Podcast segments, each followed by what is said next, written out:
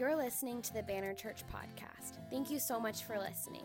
For more information, visit us online at thebannerchurch.com.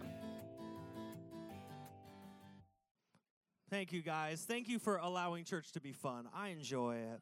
I enjoy it. I think that's important. You know, uh, I think Christmas can always go, and this season can always kind of go a couple different ways for people. Some people it's exciting, some people it's not. And so sometimes it's just nice to have fun together and to celebrate together and have joy together and and know kind of regardless of how you came in there's people here that are just excited by the joy of the lord and we're excited that you're here. And uh, man i believe it's going to be a great morning. I, I really want to encourage you. I've man i've had a long week this week and i've just been praying and believing that as i share this word with you that and, and, and as we read scripture together i just want to encourage you that this is a message of hope for you. This is a message of encouragement for you and if I could desire anything as you leave this morning, is that you would leave just walking in the hope of the Lord. And so I want to encourage you as, as we continue our family tree series this morning. Uh, there, there might be a million things that want to distract you, but if you would just take in this moment, I'm only going to preach for a good two and a half hours.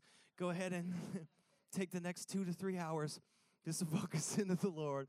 Uh, I believe you're going to just leave hopeful. So uh, we're going to continue our family tree series. We've been talking through uh, the lineage of Jesus, and we talked about Rahab, we talked about Ruth.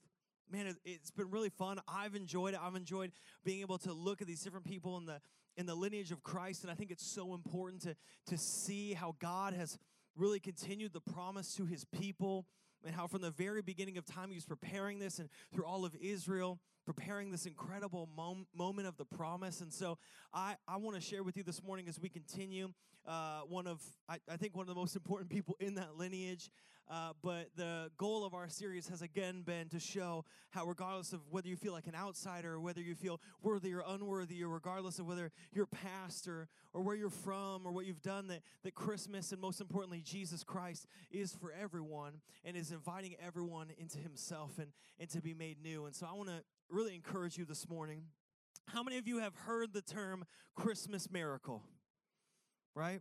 I think the term Christmas miracle is uh, heavily used. And sometimes it's great, and sometimes it's like, oh, we're having pizza tonight. It's a Christmas miracle, right? the term Christmas miracle, I think, is maybe maybe overly used. We could say. I was like, I wonder how common the term Christmas miracle really is. So I Googled it uh, because that's what you do. And the first question that comes up when you Google Christmas miracle is how many miracles were there on 34th Street? Have you ever seen Miracle on 34th Street? I just somehow dated myself, even though people were like, What? Miracle on 34th Street? It was a movie about a crazy guy thought he was Santa, might have been Santa. We don't really know. It was in black and white, right? Everyone with me? Okay, good. Half the audience is like, What?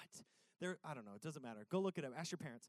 Um, but I, I looked at, you know, a Christmas miracle. And so I looked in the news to see what are people saying and sharing about Christmas miracle. So I just wrote down the top six headlines about Christmas miracle, and I want to read them to you. Good?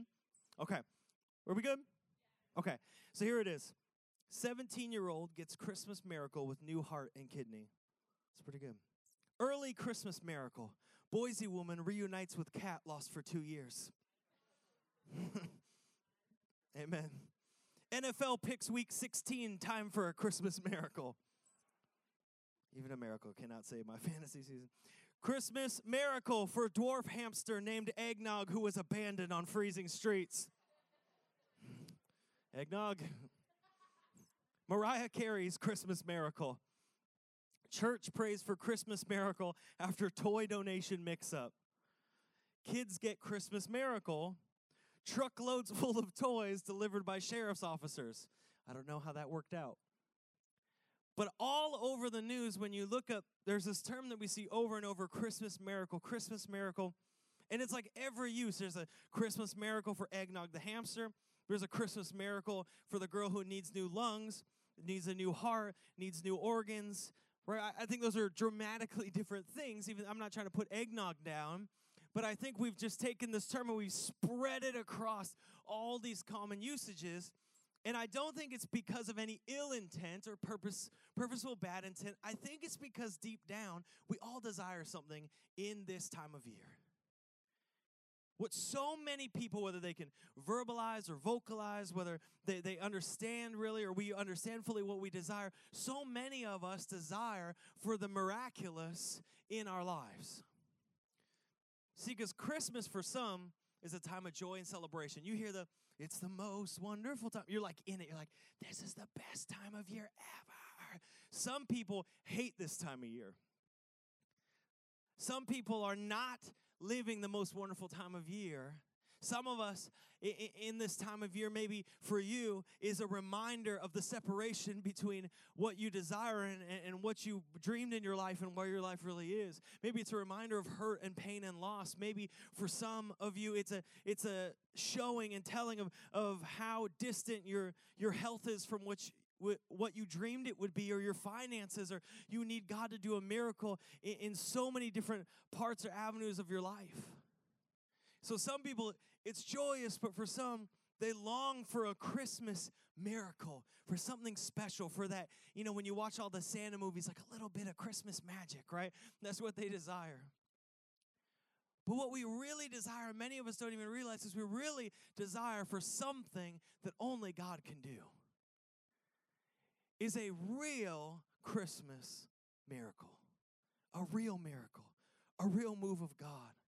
Because for many of us, there are things in our life that can only happen breakthrough will only happen freedom will only happen healing will only happen reconciliation will only happen because of a god who can do the impossible and more than anything, as we look today at Scripture and we look at the birth of Jesus and we celebrate the birth of Jesus, what we're celebrating is that we serve a God who can do the impossible. And as we look and reflect on our own life, even if it's a joyous time for you, even if it's a celebrating time, or maybe it's a frustrating, difficult time, what we look at and we remember is as as Jesus is born, God is stamping his authority and reminding us again as people that nothing is impossible for God.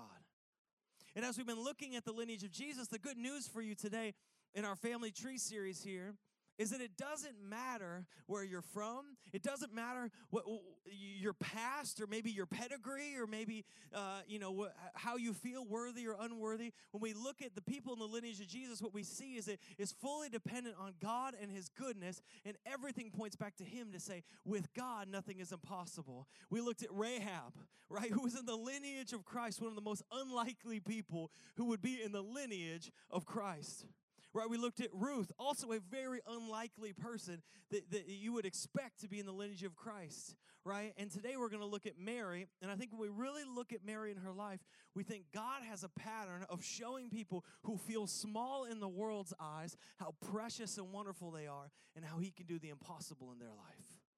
And so I want to read with you this morning and encourage you out of Luke chapter 1. So if you brought your Bible, go ahead and open up to Luke 1, verse 26, and the words will be on the screen too. I want to pray for you this morning before we go in there. God, I thank you this morning for your word. God, how amazing is your word, God. And God, as we read your word and we read what is written here and spoken here, God, I pray that it would soften our hearts. God, I pray that there would be transformation within us. God, I pray we would receive from you this morning, God. We give it to you in your name. Amen. All right, if you're with me in Luke 1, verse 26, would you say amen? Amen. Oh, come on. If you're with me in Luke 1, verse 26, like you just decorated a cookie with all of your loving might, say amen. Amen. Come on. Let's get it. Who was that? All right. Come on, girl. Awesome. All right, Luke 126. In the sixth month, the angel Gabriel was sent from God to the city of Galilee named Nazareth to a virgin betrothed to a man whose name was Joseph of the house of David, and the virgin's name was Mary. Someone say Mary. And he came to her and said, Greetings, O favored one, the Lord is with you. But she was greatly troubled at the saying and tried to discern what sort of greeting this might be. And the angel said to her, Do not be afraid, Mary, for you have found favor with God important. Mary was not troubled by the fact she was being greeted. She was mildly troubled by the fact that there was an angel in her room doing the greeting, right? And uh, there's a lot of like Renaissance uh, era art. I was explaining this in the first service, where Mary is like this stoic 30 year old, like reclined in some medieval couch, and the angel comes to her and she's like, Yes, in all my piety, I have been waiting for this moment, and I receive your word, O angel. And then she like walks. Now, Mary is a very, you know, spiritual person. She's crucial in the life of Jesus and in scripture. But here in this moment, let me give you some context. Mary is a 14 year old girl. Now, I don't know if your parents here and you have a 14 year old girl, or if you know a 14 year old girl, or have ever seen one in your life. Um, but the angel is not giving this to like some uh, nun or like deeply religious figure. He's giving it to a 14 year old girl. And uh, if you know 14 year old girls, you probably know nowadays if they were to receive that, they would just probably like go back to texting. You're like, oh yeah, okay, great, hold on. I don't know. Ha ha ha, dying, ha ha. OMG, right? And so there's this moment of understanding this not the stoic 30 year old reclining, receiving this and her great piety and holiness and wisdom. It, this is a 14 year old girl. And uh, the reason we know that is because she was pledged to be married. And usually this is about the time that in the age that girls were pledged to be married. So uh, adulthood was understood differently in that time. And if you have a 14 year old girl, you're like, no way on earth are you getting married at 14? This is crazy. But she had a fiance, she was pledged to be married. But not only that, do we know that she wasn't some, some stoic older woman. She, she was young. We, all, we also know that she was from Nazareth. Now, if you've been in the church, you probably heard Jesus of Nazareth. And so you're like, oh, yeah, Nazareth is a famous place. Well, at the time, Nazareth is not a famous place. Uh, in fact, when Jesus of Nazareth calls disciples, uh, in John 1, he calls Philip, and Philip goes to tell Nathanael. And he goes up to Nathanael and says, Hey, you got to come see Jesus of Nazareth. And let me read to you Nathanael's response about Jesus. He says this in uh, John 1 46. Nathanael said to him, Can anything good come out of Nazareth? Philip said to him, Come and see. Is anyone from Nazareth here? Right? Not literally, but your town is like Nazareth. Like when you tell people, Oh, I'm from Nazareth, they're like, Really? You look so put together, right? Like, like I, I've lived in Nazareth, not literally that Nazareth, but a Nazareth, and like someone does something decently good, and it's like the whole town throws a parade. Like, yeah, they went to the Olympics. You're like, oh my gosh, what did what did they compete in? Like, oh no, they just went. Like they saved money and went to another place that's not here. They're like, oh my gosh, right? Like, what good comes from Nazareth? Uh, and, and so I say all this to say, Mary uh, is not great of social status, right? She doesn't have some great uh, acumen and authority. She, based on the culture she was in and the place she was from, was not decently to the in the world's eyes, not in God's eyes, but in the world's eyes, a decently insignificant person in a decently insignificant town. She didn't possess any great social status. She was unlikely from an unlikely place. So the question is why did God pick her? Why did God pick someone, a 14 year old girl from Nazareth, from an un- unimportant place, from an unimportant family, to be the carrier of the Messiah? Why would God pick somebody? Because it's not who the world would pick, right? In fact, in verse 27, he comes to her and says, Hey, Mary, you are highly favored. He says, I am with you. Was she the most holy? Was she the most pious? Well, we know, uh, you know, from her life that she was obviously very faithful. But why did God choose her? Mary being chosen, and when it says you're favored by God, wasn't because Mary had stored up some kind of bank account of favor. It had nothing to do with Mary, it had to do with God's character. God loves picking people that the world overlooks to do things that are unavoidably miraculous. That is the nature of God, that He picks people that the world would never see, that in the world's eyes are insignificant, but to God, because they are His children, are significant to do miraculous things. Now, it was significant because of the lineage she had, but, but other people also shared the same tribal lineage continued through time. But she was picked because of who God is. But not only did God pick people because he wants to use them or do, do things through them or something like their tools, he's digging through a tool chest, God chose to bring favor upon Mary because it turns out that God is good and that God is merciful. Ephesians 4 tells us that God is rich in mercy. God is loaded when it comes to mercy. And so the angel comes to Mary and says, God is with you. But can I tell you that that is a message that has continued for you and I? That in sending Jesus, there is a message for you and I that God is with us. In fact, we're told in Scripture, right? Jesus is Emmanuel, which means God with us. Today, thousands of years later, Jesus is still Emmanuel, which still means God with you. And God desires more than anything to dwell with his people. Do you know that's why he sent his son to not only be with you now, but for all eternity?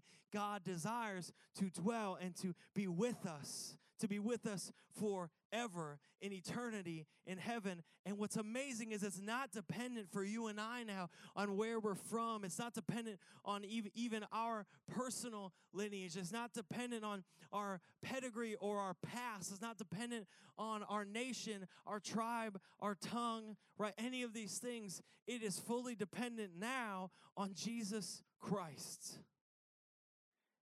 And so when we celebrate in Christmas and I say God can do the impossible, what I love is sometimes we begin to see God as this far away kind of scary figure that if we shout out the right words, he's going to hear us and he's going to answer our prayer and then he'll do the impossible. And yet that's not the God that we serve. The God that we serve is with us. He is not far, he is near. So the God who does the impossible is with you this Christmas.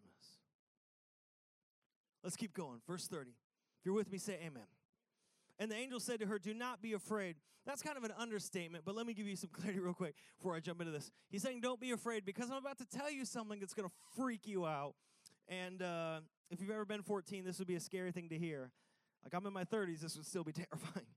He says, The angel said to her, Do not be afraid, Mary, for you have found favor with God. Okay, we're doing good so far. And he says, And behold, you will conceive in your womb and bear a son and you shall call his name Jesus. She hasn't he hasn't told her how yet. He will be great and will be called the Son of the Most High, and the Lord God will give him the throne of his father David, and he will reign over the house of Jacob forever, and of his kingdom there will be no end. And Mary said to the angel, How will this be, since I am a virgin? I feel like that's a fair response. there's, there's debate on whether that's like a like a literary tool to move the storyline, or she literally says, How will this be? I think if you told, a, if an angel told a 14 year old girl, You're about to have a baby from God, she'd be like, How? That's, that seems reasonable. like, I think if you told anyone of any age that, it would be like, because remember, like sometimes we think of people in the Bible as characters, but they're not characters, they're people. They're real people. And a real person would look at, at what God is declaring over their life and say, How? Right? Have you ever been there? Have you ever been where you feel like God has begun to speak into your life and give you direction, and you're looking at the gap between where He has said and where you are now, and you're like, God, I'm not trying to like be mean or anything, but um, uh, have have you seen? Uh, well, first me, and then have you seen the impossibility that you're calling me to? And I think her response is pretty reasonable. She's going, You know, um, I know you say I'm about to have a baby, but uh, I, I'm a virgin, and if you don't do the deed, you can't conceive, right? And she's saying that there, there's something missing here. And so the angel begins to say, Then, here's how it's going to happen. In verse 35, he says, The Holy Spirit will come upon you, and the power of the Most High will overshadow you.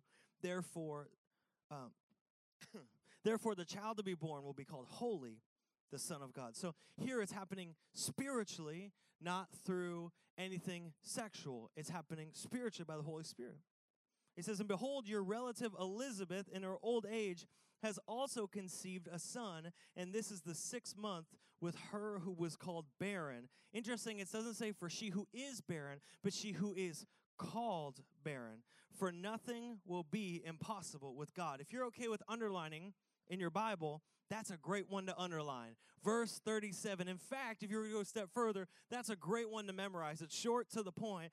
Verse 37 For nothing will be impossible with God. Let's read it together, actually. Let's read it. For nothing will be impossible with God. Okay, you got the pentameter. Let's read it again. Nothing will be, oh, it says something different up there. Cool. Let's read this one. I'm so sorry, Allie. I send her these, but sometimes I'm wrong. Actually, I'm wrong a lot. Uh, nothing is impossible with God. We nailed it. Good job, guys. but this is this important moment that's happening in Scripture. The angel says, Yeah, it's crazy by man's standards, right? Like, it's crazy. It's bananas by man's standards. It's impossible by your own power, but it's possible by the Holy Spirit's power. In fact, not only is it not impossible, but it's actually part of God's character. And he goes, You know, your relative Elizabeth, you know, the identity that they put on her is that she's barren because she can't conceive kids. She's called barren. It's, it's more than just that she is barren, it's like it's part of her identity. And that's a heavy thing to carry. he says, Listen, not only with you, but with her as well. He's building her faith to say she is having a child. She is with child. God is basically saying to Mary, listen, I'm doing the impossible all over. It's what I do. It's irregular to you, but it's regular for me. I do impossible things because nothing is impossible with God, right? The whole life of Jesus is impossible when you really think about it, right? Jesus is born of a virgin. That, that's impossible for man, just in case you're curious. No one's explained this to you. That's impossible. Uh, Jesus lived a perfect life. That's impossible too, right? By man. But with God, it's possible. Jesus raised people from the dead. How about Jesus was crucified and three days later rose again? That is impossible by man's standards, but is possible through God. How about this? Jesus took the weight of my sin that I could not pay for, the debt of my sin upon himself. I could never pay, it would be impossible, but it was possible with God. The life of Jesus, the great love act of Jesus Christ is impossible, but possible with God. And so when we celebrate Jesus when we celebrate Christmas and when we celebrate the birth of Jesus, what we're celebrating is that God came and did the impossible. It's not Santa ferried us. It's not these different things. You know, I'm like making sure there's not kids too young here. How are we doing? How are we doing? My daughter's back there freaking out about Santa. Um, I'm just letting her roll with it till she figures out and some kid breaks her heart on the playground. But uh, it's not it's not magic it's not santa it's the move of god it's the mighty hand of god. And what i love about that is whatever we face in life is not greater than god. Because nothing is impossible for him. How do we respond when we're facing the impossible? I think Mary probably had a million thoughts going through her mind. If we could get there and really kind of put ourselves in Mary mind, Mary's mind.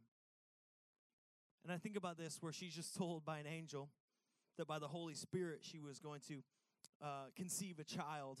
And I think the first thing that would go through my mind is how am I going to explain this to my parents? Like, what do you do? You just bring the Bible in, like, yeah, we're expecting.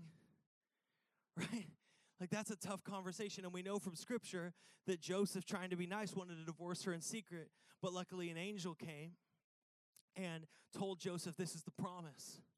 But I can't imagine that conversation with Joseph. I mean, just the, the tension and the anxiety. I can't imagine as she begins to face what people are going to say about her, the things they're going to speak about her, the things they're going to say about her kid, the, the impossible things she's going to face in her life, and the uncertainty and the, the, the unclarity of the things she's facing. And so she's responding to all of these things the labels the identities are going to put be put on her. And yet when we look at mary she responds i think in like one of the most beautiful ways. Verse 38 mary said behold i am the servant of the lord. Let it be to me according to your word. Not according to what i think. Not according to what other people have done to me. Not according to what other people have spoken about me or to me, not according to the harm that's been done to me, not according to the things that people are going to say, according to your word, according, God, to which you're speaking over me.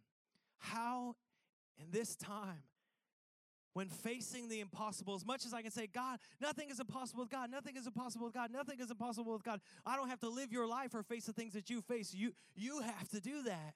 So, how do you face the impossible things? And I think what we learn from Mary right here is we stand on what God says about you in His Word.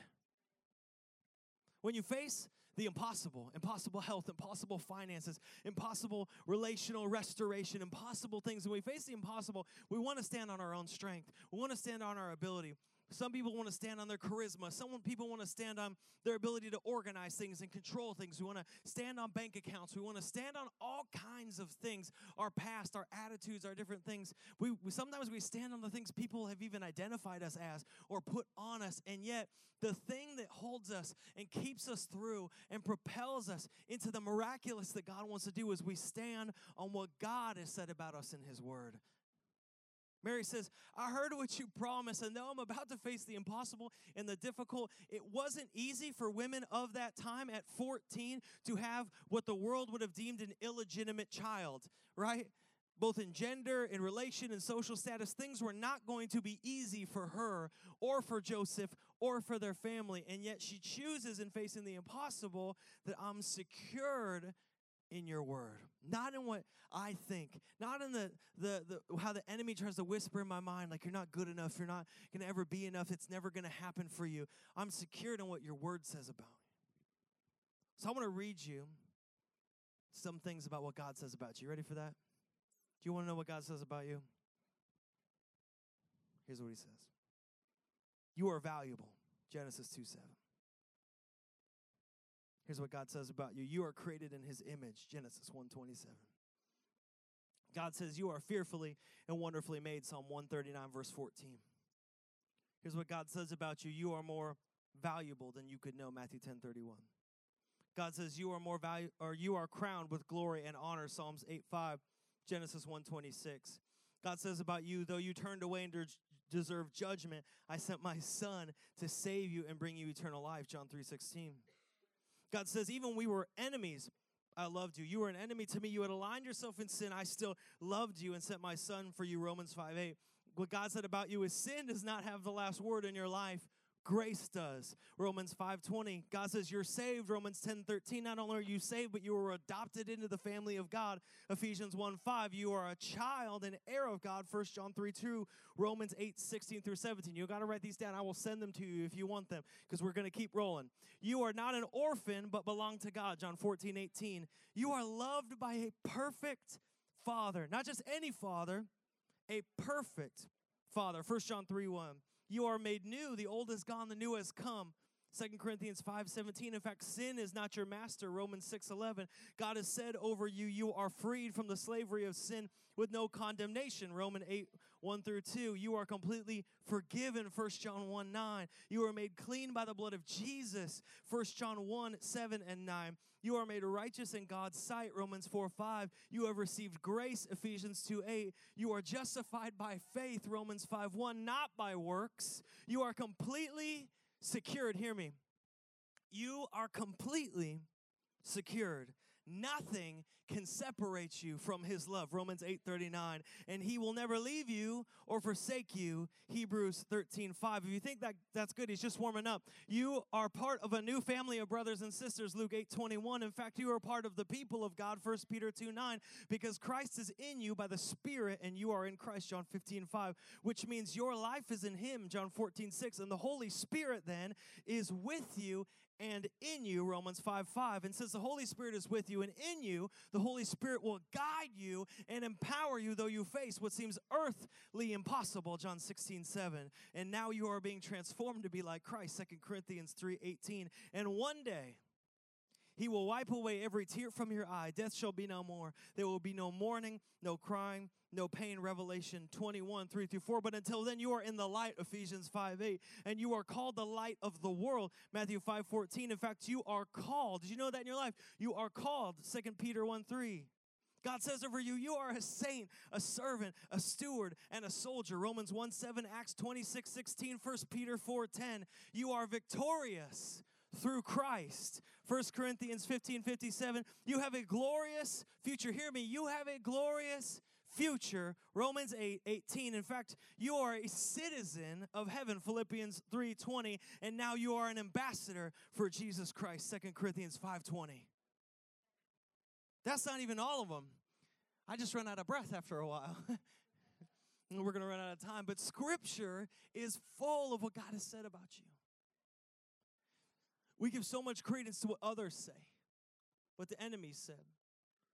But what matters is what God has said, because those are His promises, His truth, His authority, His word. Like Mary said, according to your word, not, not my feelings, according to your word, not, not, what, not what has been spoken over to me, according to your word, the impossible is possible because nothing is impossible with God. And God has declared truth over you in His Word. You are mighty, called, cared for, brought in, cherished, loved, forgiven, paid for. Your sin is taken as far as the east is from the west. He will never leave you or forsake you. You cannot be separated from His love. Neither depth, nor height, angel, nor demon. Nothing can separate you from Him. That is what He has spoken over you.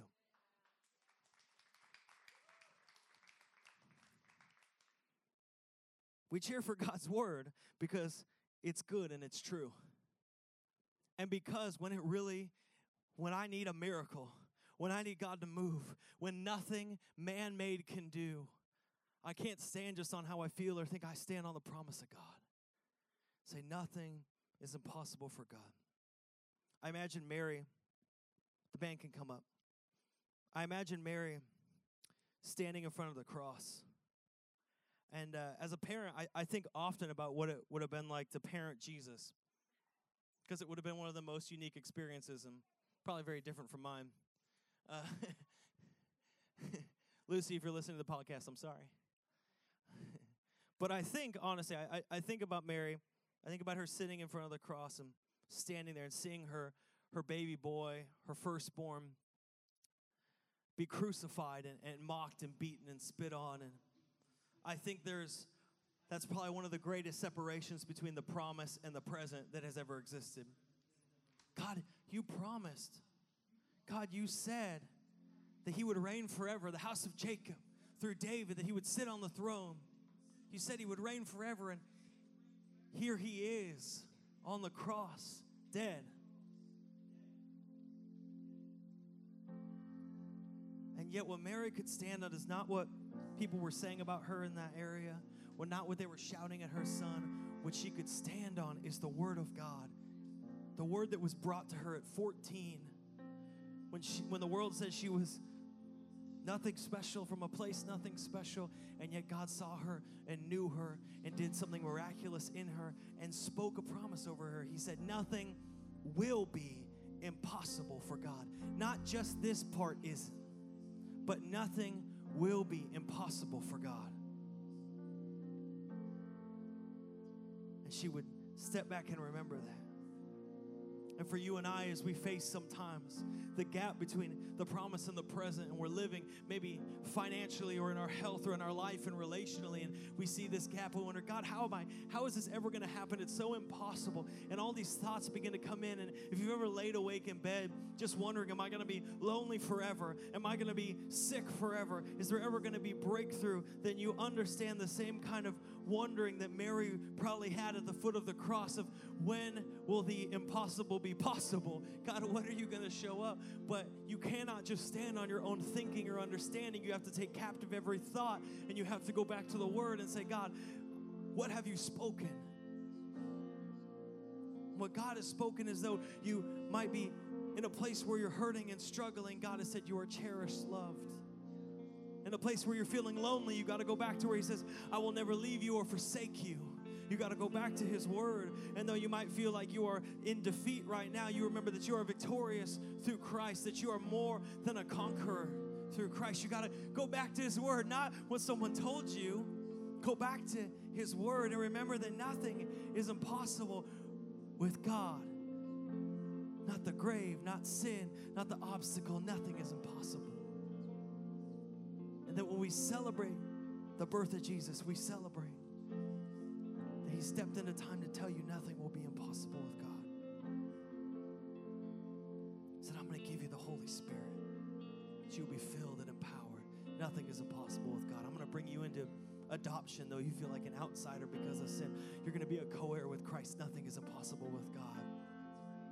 It says, though you feel like you're constantly stuck in a cycle of sin and addiction.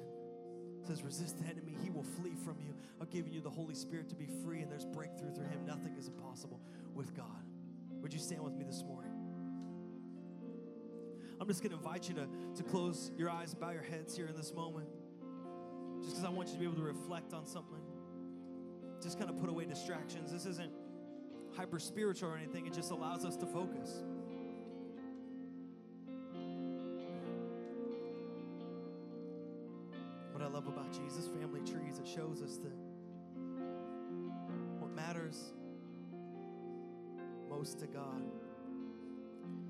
Not our past. Matters most is that we are His children. That He so deeply loves us, and that if we come before Him and we surrender our lives, if we have a heart that pursues Him, we not only receive the peace of knowing the perfect Father's love, but we receive the eternal life that comes from Him. And that we can rest in the hope that nothing is impossible for our God.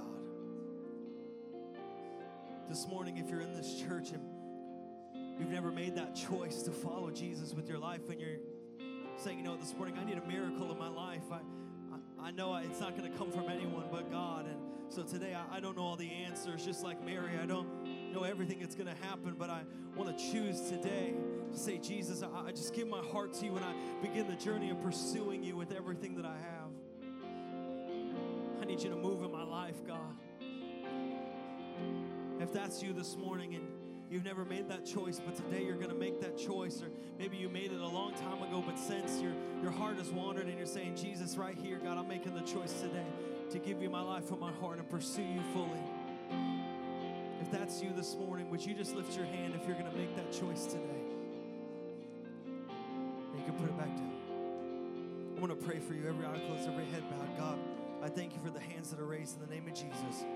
That your blood covers us, God. That when you went to the cross, you took our sin and our shame. And when you rose from the grave, you brought victory and deliverance, God. So, like your word says, everyone who calls on the name of the Lord will be saved. And so, right now, whoever has lifted our hands, God, we say in this moment, we give our life to you, we surrender it fully, and we choose to follow you today and for all our days. And God, I pray for every person that you would just begin to give them a deeper revelation of your love for them, God. How deeply and how completely you love them. I want to pray one more thing for you. If you're in this church this morning and you need God to do a miracle in your life, if you need God to move, only He can do it. Only He can bring the breakthrough. Only He can bring the, the restoration. And you need God to do it. Would you just lift your hand? I'm going to pray for you this morning. You're saying, God, I need you to do a miracle in my life. Just leave them up. We're going to pray. And then at the end of service, we'll have our prayer team up here. So if you'd like to receive prayer, I want to invite you as well to be a part of that. But I want to pray for you this morning. God, you see these hands. God, what's amazing is before we even walked in here, you knew every situation and you know everything. And so, God, we praise you that you're good and you're merciful, that you are rich in mercy. And so, God, I pray for every situation right now that seems impossible, God, that you would make a way.